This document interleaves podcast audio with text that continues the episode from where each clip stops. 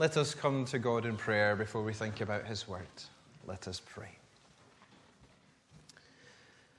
Come, Holy Spirit, to soften our hearts that we might receive your word to us today.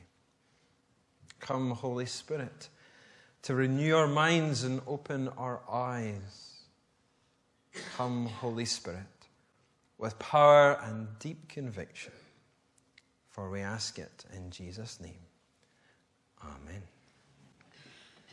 Earlier, we heard from Rachel about the Belong event that is coming up, and it really is an all age event. It's not just for children and young people, because part of it is about gathering alongside all ages to, to build up and to share our faith. And so we need adults to come along and to engage with adults, both within and out with the church family. So please, if you can be there, be there. Yet it begs the question do we, do you have a faith worth sharing? In our multi faith, materialistic, secular, and scientific society, is our faith worth having? Because I think many folk would probably look on at faith and see it as something you can just pick off the menu. Like if you fancy a little bit healthiness, green beans, well, go for that if it takes your fancy. But me, I'm a, a meat guy and chips, and that's what I want. So none of that stuff, please. Is it just like that? Is it a nice wee optional extra for a wee bit spiritual enhancement of life?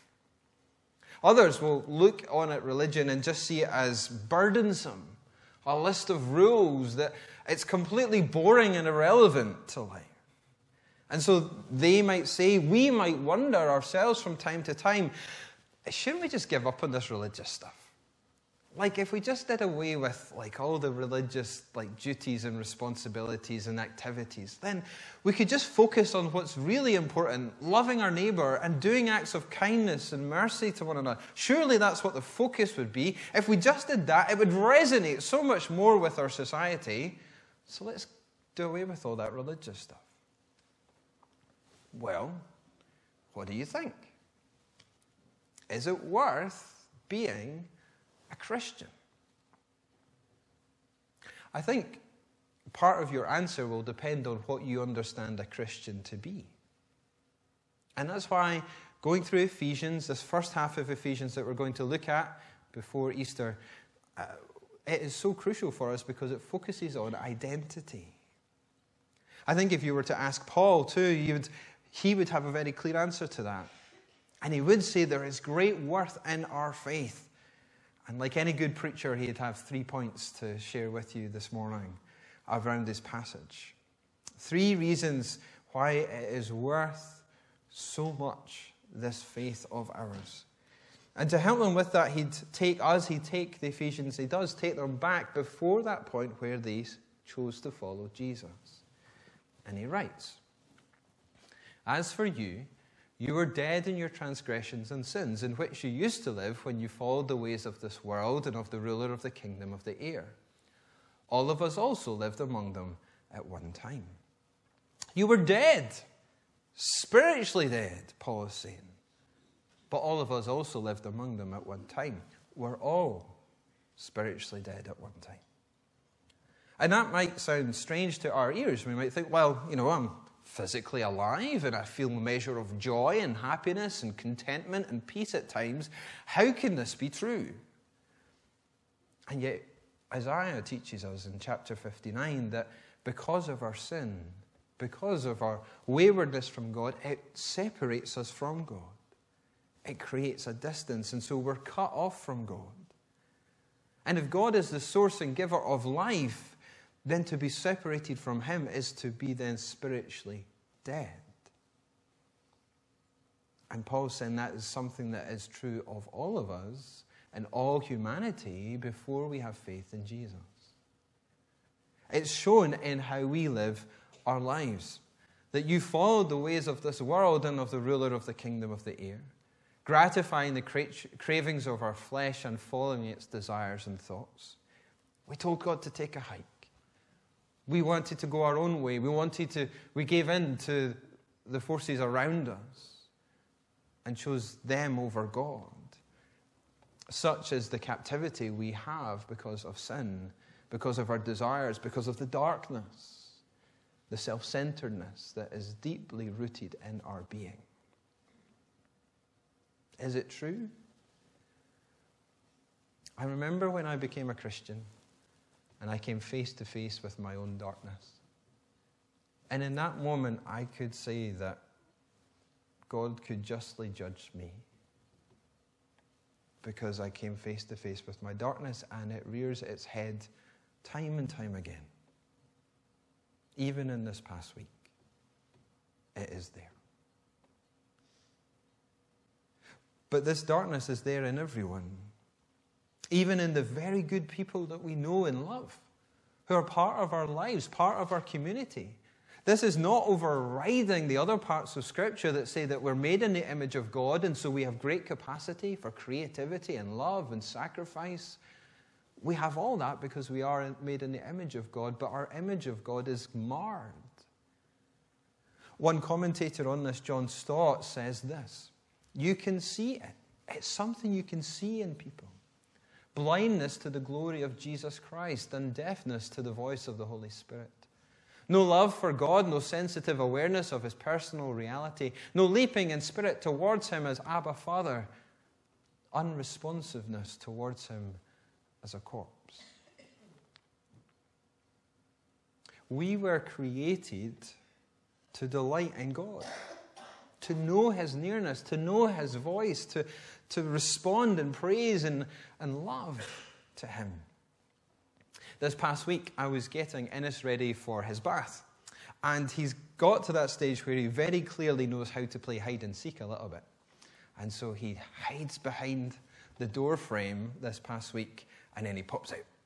And he finds this hilarious. Admittedly, I find it hilarious as well. And he knows this. It's an incredible part of his development. So much fun. And so he does this for, I don't know, a minute or so, and we just really delight in it, and it's, it was just so much fun. Uh, much better than him throwing stuff in the bath and getting everything wet that he's not meant to get wet. So, a good way to pass the time. But what happened in me was a natural rising up of joy and delight in Innes. Because that's just a natural thing to do when a child is, is showing this development and, and having fun, and it just raises such joy and love with me. I don't have to try, it just happens. We were created to have the very same response to God without being able to see Him. We were meant to have that same response, that same sensitivity, that same joy and delight in Him. And, and yet we know that that's not the reality. We know that's not part of our lives and the lives of so many folk in our world. And so it might be hard to hear, but we see it played out time and time again, every day the darkness in us, making us deaf and dead and blind to God. We reject Him, we ignore Him, we deride Him because we are spiritually dead and captive to forces within and around us. And if that's not bad enough, Paul continues. He says, like the rest, we were by nature deserving of wrath. And again, we think, well, Paul a wee bit extreme? Like, steady on. Or is he just wrapped up in some dated human anthropology that pff, we've kind of moved on a little? We know a wee bit better now, Paul, 2,000 years on. And yet, and yet God's wrath is a good thing. You ever thought how good God's wrath is? Because God's wrath is not a bad temper. And it's not when God is just like so fed up with us, he just wants to get be a wee bit spiteful or malicious or just get it off his chest or seek revenge. That's not God's wrath. As one commentator put it, God's wrath is his refusal to compromise with sin and evil in his creation. It is his resolve to condemn it and seek its removal. I'm sure you can think of one or two war criminals, political leaders, human traffickers, sexual abusers that you think well, they deserve it. Rightly. And we'd celebrate that God is such a righteous being, so constant in his righteousness, that he will not compromise with sin. He will condemn it and he will seek its removal. And we've no problem with that. But when the spotlight is turned on you and me, well, we'd rather God, you know, fudged the facts, adopted a little bit compromise, just a little bit, God, you know, just a little bit. I'm not that bad. And yet He won't. He can't. If He's to be this truly righteous, perfect being, anything else would not be God. And so, for a third reason, Paul says we're a people who walk the path of death. Some of the other translations say that rather than translating it that we followed the ways of this world, we, we walked in the ways of this world. We walked the path of death. We walked a path where we were spiritually dead, captive to forces within and around us, and we walked towards a condemned future where the wrath of God would be our future. And I know I'm mixing my metaphors with the picture here, but the lighthouse is such a helpful picture here to explain what Paul is doing in this passage. As the lighthouse helps those on a journey to see what is beneath the surface and to give a warning that they might change course. Paul says, Well, this is true of our world. This is the reality that's underneath the surface that so often we just ignore in our day because it's easier. Or we think we've moved beyond that. But I know the darkness in my life. And I know that this is a heavy start to a sermon. I wasn't particularly looking forward to giving it. But without the bad news, the good news is never as good. And if it's true, then why sugarcoat it? So, is our faith worth sharing? Well, you might not want to start with this, but at least let it shape and stir you. At least let it shape and stir you. Because if it's true, if you know that there's darkness in you, then you can you know that there's darkness in others and let it shape and stir you to want to share this faith, to want to pray for others to come into this faith, and to find a different path. That rather than the path leading to death, the path might lead to life. Paul is helping us see that the Christian faith is not just some optional extra on a menu, that if you fancy a wee bit of being religious, then, you know, pick it off. That's not the choice we're faced with here. It's a choice of one path or another that he puts before us. It's stark, it's bleak, but it's not all he's got to say. Because he goes on to say this. But because of his great love for us, God, who is rich in mercy, made us alive with Christ. Even when we were dead in transgressions, it is by grace you have been saved. But God acted. There are some passages in the, the scriptures that start with, but God, and this is one of them. But God acted. He's not up in heaven simmering away in a huff like we would do. He's not just waiting for us to get our just desserts or waiting for that moment to get his own back. He's not having a strop. Instead, so great is his love. So rich is his mercy. So deep is his kindness that God acted. He acted in our lives to get us back, to make us alive and in relationship with himself. If you're unsure of what the flow of the argument from chapter 1 into chapter 2 is, then at the end of chapter 1, Paul is talking about the power of God that raised Jesus from the dead. And he says at the beginning of chapter 2 As for you, you were dead. But in verse 4 and 5, you are alive. As the Father raised Jesus from the dead, so he has raised you from spiritual death to life. As the Father freed Jesus from the captivity of the tomb and seated him at his right hand so that all powers and authorities are under his feet, so too has the Father raised you and freed you from the destiny that you were held captive to by sin. All this and more God did for us while we were still telling God to take a hike while we were still dead and hardened in our hearts and resolved to go our own way, and yet God acted. He pursued us. He gave Himself for us to draw us to Himself, to not give up on us. So rich is His love and mercy and kindness. And you know, friends, we needed Him to act. We needed him to act. Not just to provide a way of salvation, but to even make us able to respond. One of the outworkings of our previous point is that, that if, if we are spiritually dead and captive to forces within and out with us, you cannot choose to respond in faith to Jesus without his help. And so our forefathers in the faith spoke of prevenient grace. The grace, the power of God that comes before our choice to make our choice possible. Not that we add anything to it, it's simply the receiving of a gift.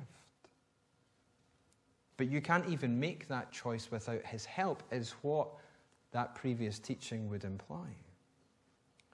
It doesn't matter. So you have chosen to respond not because you're any more moral than the next person, or you're more religious, or you had a better upbringing, or you're more clever. If there is anything in you that acknowledges something of Jesus, that responds to Jesus with praise or with thankfulness, or, or you have any appreciation of what he's done, it's not of you. God enabled that to happen so that you could respond at all. Because our spiritual deadness would just make us blind and deaf to all. And I hope that gives a measure of reassurance to some of us. Because as Paul goes on to say, for it is by grace you have been saved through faith. And this is not from yourselves, it is the gift of God, not by works so that no one can boast. None of us would, none of us could choose to follow Jesus had it not been for God. We needed him to act, and he did. You can see it in various scriptures, like in Acts 16, where the Lord is said to have opened Lydia's heart. She wouldn't have responded otherwise, but the Lord opened her heart. So, is our faith worth sharing? I would say yes, a second time. Because the faith we share is this God. Faith in this God, our good heavenly Father, who loved with such depth and richness, was so overflowing in mercy and kindness that even towards such selfish, rebellious creatures, he found something worth loving. And he took our place rather than us having to face the wrath ourselves. Friends, do you see how wonderful God is? Do you see the value he places on you? Our faith is worth sharing. Our God is not distant or severe or uncaring, He is great in love. And in a day when so many feel lost and insecure and unloved and unlovely, He says by His actions, You are loved. You are of such value to me that I am willing to die for you. And it's not hyperbolic, just words. He has put it into action. He's not ready to write us off. He's not just leaving us to our own devices. Our God has acted.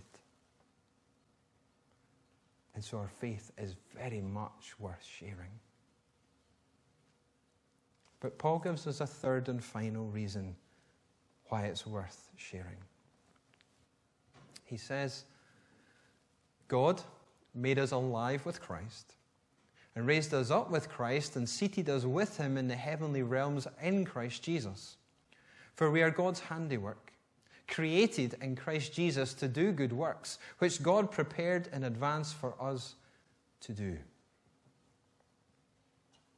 We are alive with Christ. We are created in Christ Jesus, something of God's handiwork, Paul says. In 2 Corinthians 5, he would speak of us being a new creation. That if you're in Christ, you're a new creation. The old is gone, the new has come. You're a masterpiece of God's handiwork. Not simply because you've been created, we're all created a masterpiece in that way, but now that you are spiritually alive, you are a masterpiece in that way too something that, that God has made that is wonderful, wonder filling, that you have new life. And with that life, a new purpose. There's a particular sentence here, a part, a part of a sentence that I've never heard any of you talk to me about over tea and coffee. Um, seated with us, uh, seated us with him in the heavenly realms in Christ Jesus. When was the last time you brought that up over tea and coffee? Probably never. And we just skipped over it, probably like, oh, what does that mean? Like, bypass that weird language for a moment. And yet, that little bit of that little sentence is so, so rich that I just want to dwell on it in a moment. Because it's another reason why our faith is worth sharing. There's a real richness of biblical language around being seated and seated being seen in opposition to other positions of the body. And so, for example, being seated is in contrast to standing or to cowering. If you were standing, it's a position of kind of battle or readiness or striving as a position of rest. Or a fearful position where you are cowering, but again, that position of rest as you are seated. And so, this language of being seated with Christ in the heavenly realms is in that position of rest and safety. We're not having to strive with God anymore. We're not fearful of God. In fact, we have no need to fear really anything. But there's more to this, this picture language here of being seated in Christ. That seated in chapter 1 for Jesus means that he's at the right hand, he shares the throne of God, and that all things are under his feet. He has all authority and power. And yet we are seated in Christ. To some degree, some way, we are seated in Christ on the throne of God. I'm not saying that you have the throne, so don't misunderstand me. But in some way, you share in the authority and power that Jesus has. And that's a whole other sermon for a whole other time, but, but you share in something there. And what is more, the position of being seated and of being seated at the right hand of God is in contrast to being in captivity, as we noted from earlier, those verses 2 verse 2, of following the ways, of being captive to the ways to the world. Because a slave, captivity was obviously language of being a slave.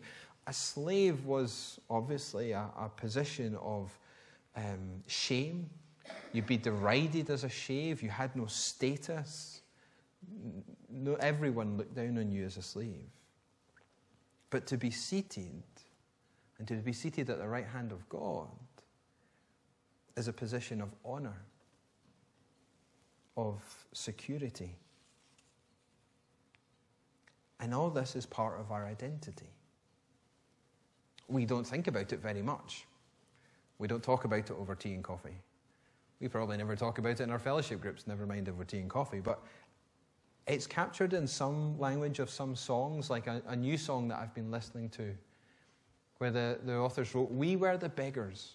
We were the spiritually destitute. We were so spiritually poor because we're spiritually dead. Now we're royalty.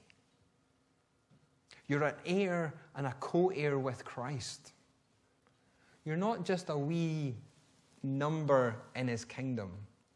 It's not like you're part of some big, vast civil service where you're just hidden away in a little room doing your own thing. You're part of the royal family now, the royal family of God's family. That's who you are. And so you're in a position of security and belonging and purpose. We know from our own royal family here in the UK that royalty brings responsibility. And the same is true in your life. Royalty brings responsibility. We're called to a purpose. We're to be about the interests of the kingdom of God. And so, as Paul said in Ephesians verse 10, we have good works prepared for us to do. You've got a part to play every one of us, across all ages and backgrounds. You might have just been following Jesus for a couple of months or even less time. You might have been uh, just always on the kind of outskirts of church and in the background, but you have a purpose to play. Some of us also might be wondering, why has God left me here? as we mourn loved ones who have gone before us, we wonder, well, why am I still here? I feel no joy in life, no place of belonging or identity. And that is a very real experience. And Paul would similarly say, well, it is better to be in heaven. And yet, if we're not, then we're here with a purpose. God has got something for you to do. He's left you in the world for a reason. Because you have a part to play. You've got something to do. And we might hold back out of fear. And yet, if we can learn to live in this identity, we have nothing to fear. Because we're seated in Christ. Is our faith worth sharing? For a third time, yes. Yes. And I hope something in you is saying yes as well, because we've seen how God invites us into new life, into a new life that has security and belonging and purpose, because He's brought us from death to life, from captivity to freedom and honor from condemnation to security and purpose. And all because out of his great love and mercy and kindness, God acted. God acted. So, how are you going to act in response to today? We're not having prayer ministry this week, but nonetheless, we are called to act for this to impact our lives in some way. Often on the door, people are very kind and gracious to me and say, Oh, I enjoyed the service today. Or you got me thinking. And those are great encouragements, and I don't take them lightly. However, this isn't a service to you. Did you know that? Our service is together and to God.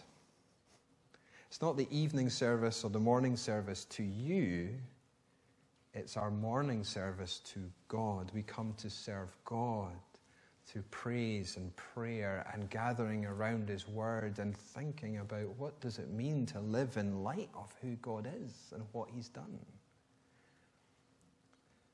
And so if we come away from a Sunday morning and it goes in one ear and out the other, we effectively offer a disservice to God. Because we're like, well, there was nothing really to take away from your word today, God.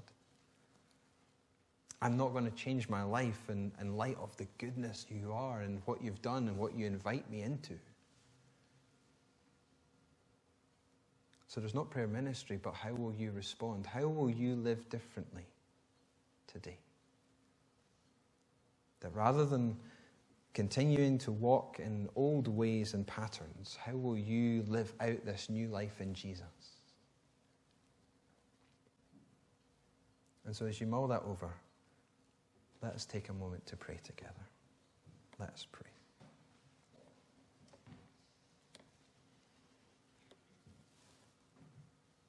Holy Spirit, you have been whispering to our hearts this morning putting something upon our hearts and minds. Maybe something to do. Maybe something to explore. Maybe an encouragement or a challenge. Something to change. Or something to share with someone. And so we take a moment in the stillness to allow that thought to come to the surface. The one thing maybe that caught our attention today.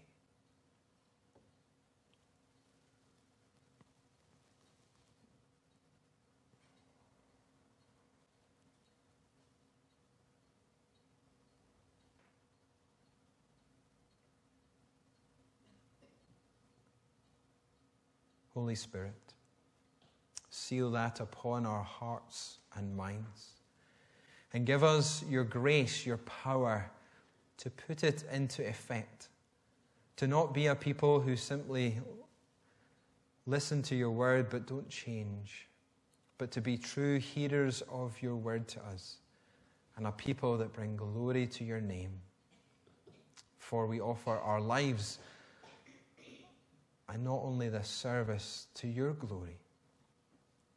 And in Jesus' name we pray.